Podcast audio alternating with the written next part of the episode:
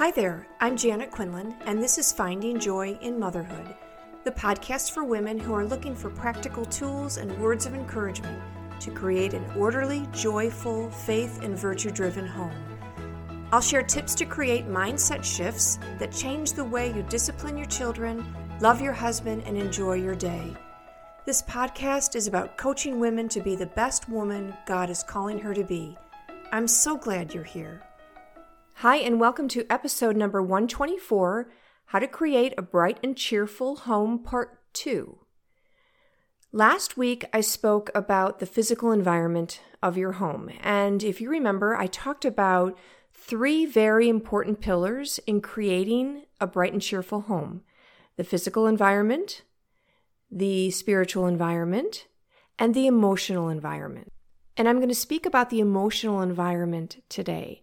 All three contribute to that vibe of bright and cheerful home that uh, people who live there feel, as well as the guests who come into our home feel. We want to create a home where everyone feels loved, respected, and valued. It should be a place where all are listened to and not unjustly judged. Your home should be a sanctuary from the constant attacks from the world. The first point is respect.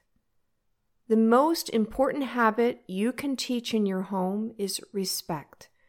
Respect between spouses, children respecting parents, parents respecting children, and the respect between the siblings.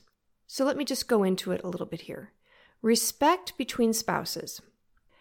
As with every aspect of our lives, our children are influenced more by what we model than by what we tell them to do. It is critical to their feelings of safety and security that children see their parents respect and honor for each other.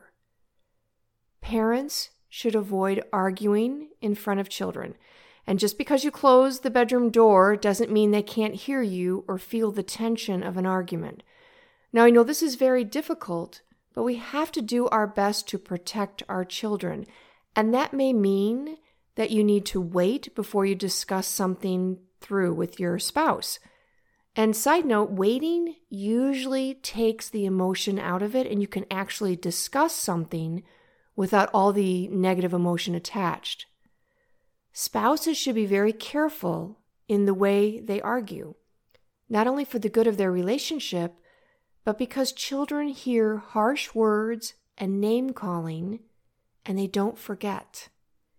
If you call your husband names when you're angry, you automatically force your children to choose if they believe that about their dad. That's a terrible position to put our children in. Do you show your children that your husband is the most important person in your life and do you speak to him lovingly? Do you listen to him? Do you avoid complaining about him to others? Do you demand that your children respect your husband, their father? Does your husband demand that the children treat you with respect and honor? I remember when our kids were teenagers and one of my sons was speaking to me disrespectfully. And my husband kind of got up in his face and said, You do not speak to my wife that way. And I think that was a moment where my son realized that I was his wife first and then their mother. And it was really an impactful moment. If you find there's disrespect in your relationship with your husband, have a candid conversation with him and discuss how disrespect between the two of you will undercut your parenting and teach your children to disrespect you both.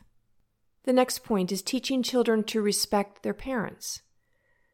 I think we can all agree that a 30 year old should not stamp his foot and shout, I hate you, or shut up at a boss who tells him he needs to stay late. So, why is it okay for small children to tell you no or say, I hate you? It is a disorder in the family that will affect family life for a long time. I'm not talking about teaching our children to stuff their emotions, but we do have an obligation to teach them how to process their emotions. If we don't teach them how to respect and honor us, as in honor your father and your mother, no one else will. That will be a serious failing on our part, one for which we will have to answer to God. And it also sets up a spiritual problem for them. Teaching our children that we are the boss, the rule setter, the final word helps the children understand their relationship with God. He is the boss, the rule setter, the final word, and the one who loves us more than anyone. If our children have not experienced that with physical parents, it's very hard for them to experience it with a Heavenly Father whom they cannot see or touch. Leonard Sax is a family physician, a psychologist, and author of many excellent parenting books.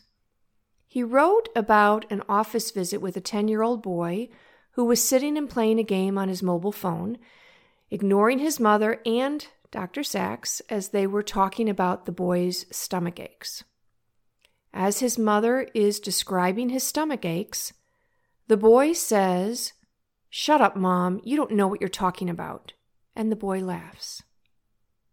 When you hear that, does it shock you? It shocked me. Never in a million years should a child speak to a parent, much less any adult or person really, with such disrespect.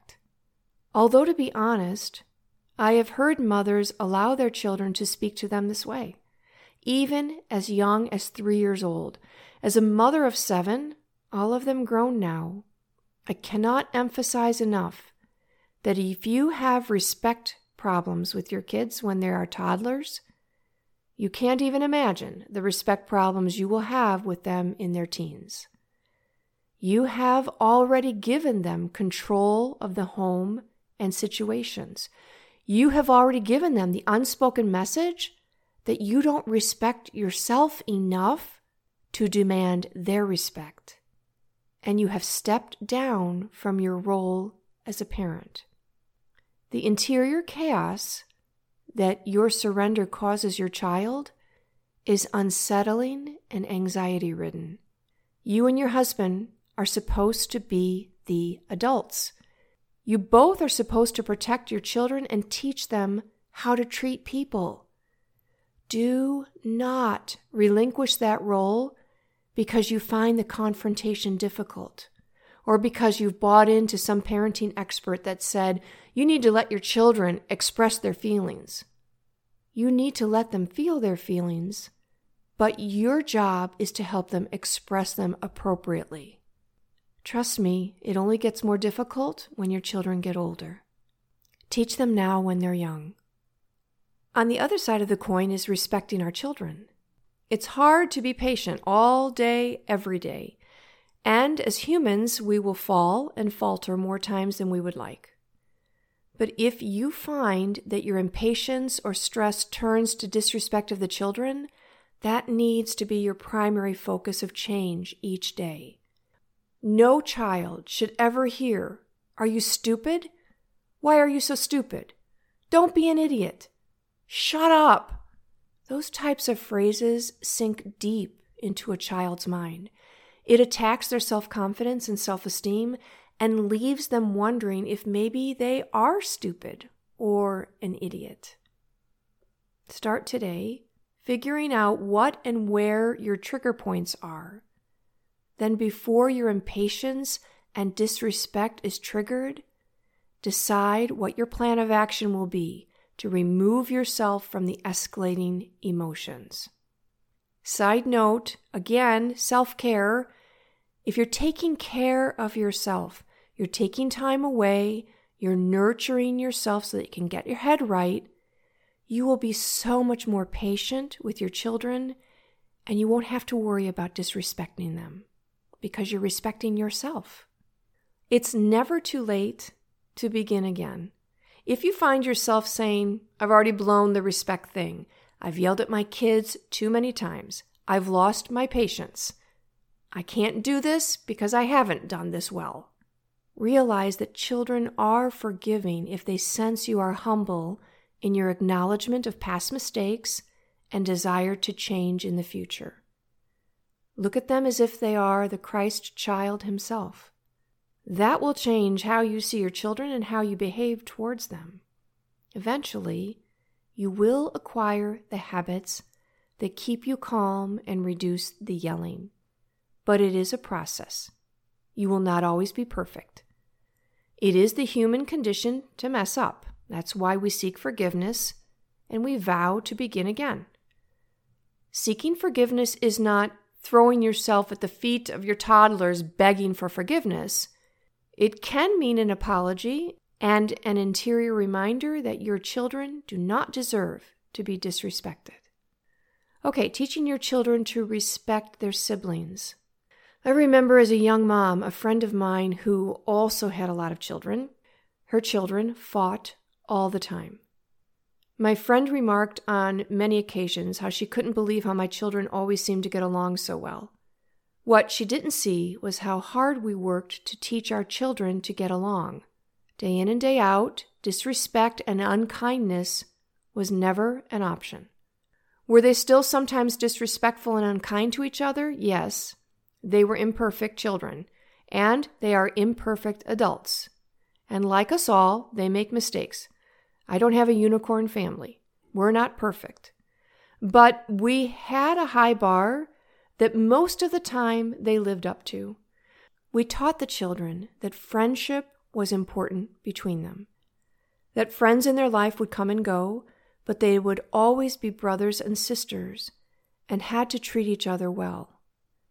And when there was conflict, we helped them see the other's side of things and taught them to work it out and let go of any resentments. Name calling or making fun of another was never tolerated, and if you said shut up to a sibling, it cost you 25 cents, and it rarely happened after they paid up. As my kids are now adults, now they have to decide how they're going to treat each other. But if you don't set the foundation for your children when they're young, they will not have something to aspire to when they are older. When we respect each other, there is an inherent kindness in the way we treat each other. We won't speak badly, we'll be more patient, and everyone will feel loved and appreciated.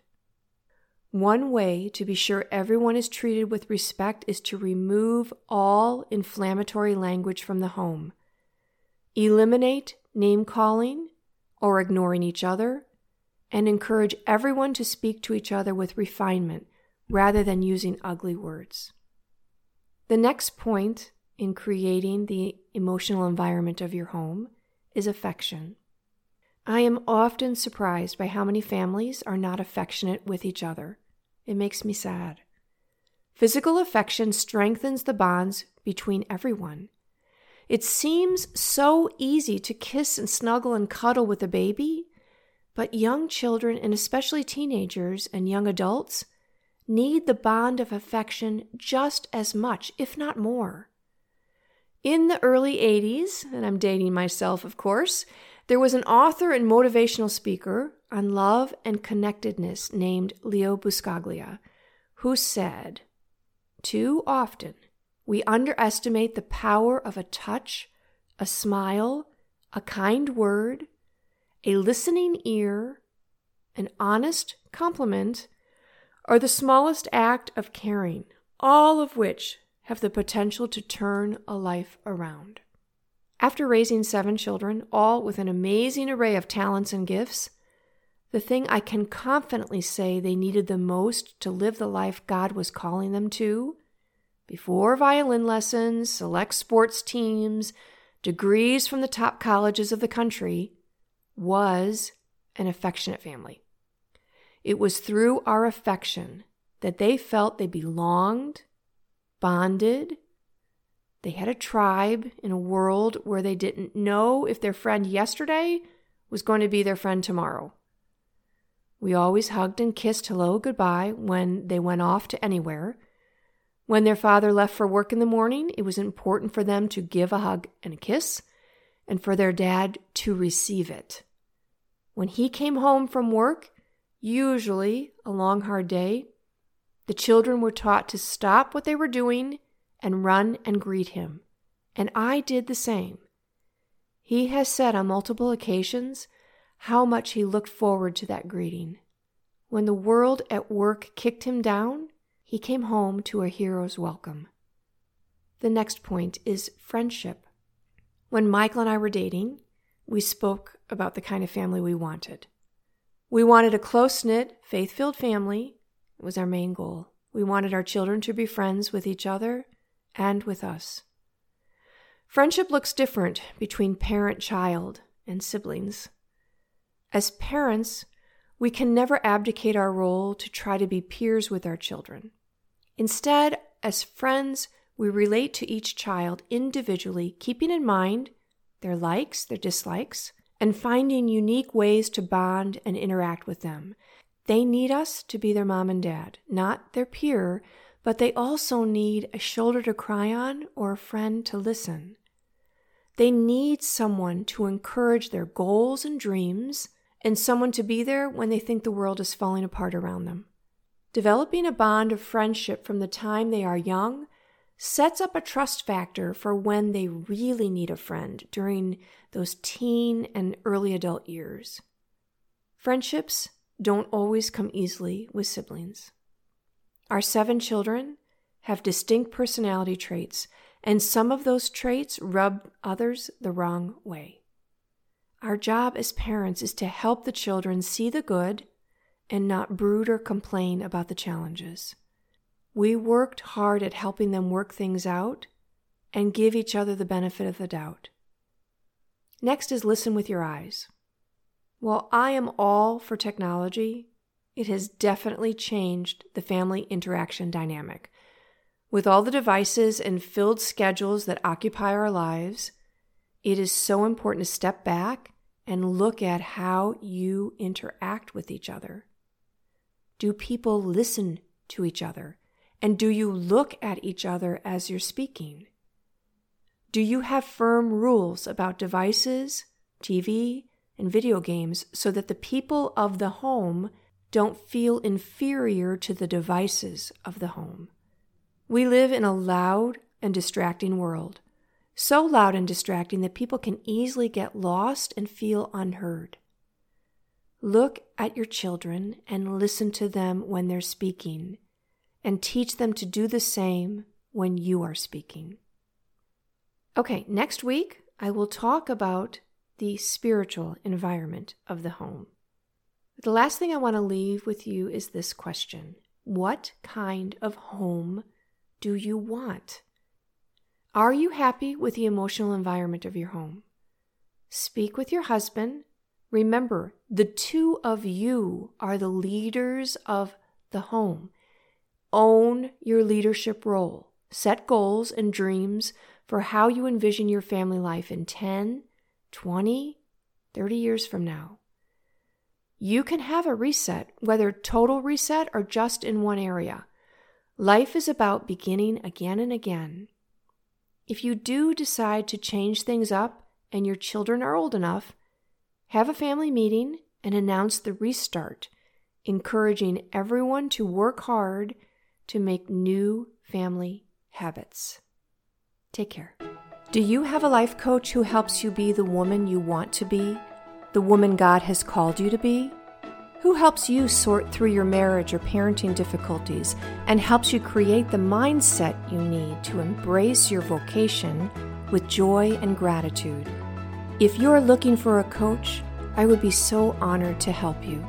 Email me at janet at findingjoyinmotherhood.com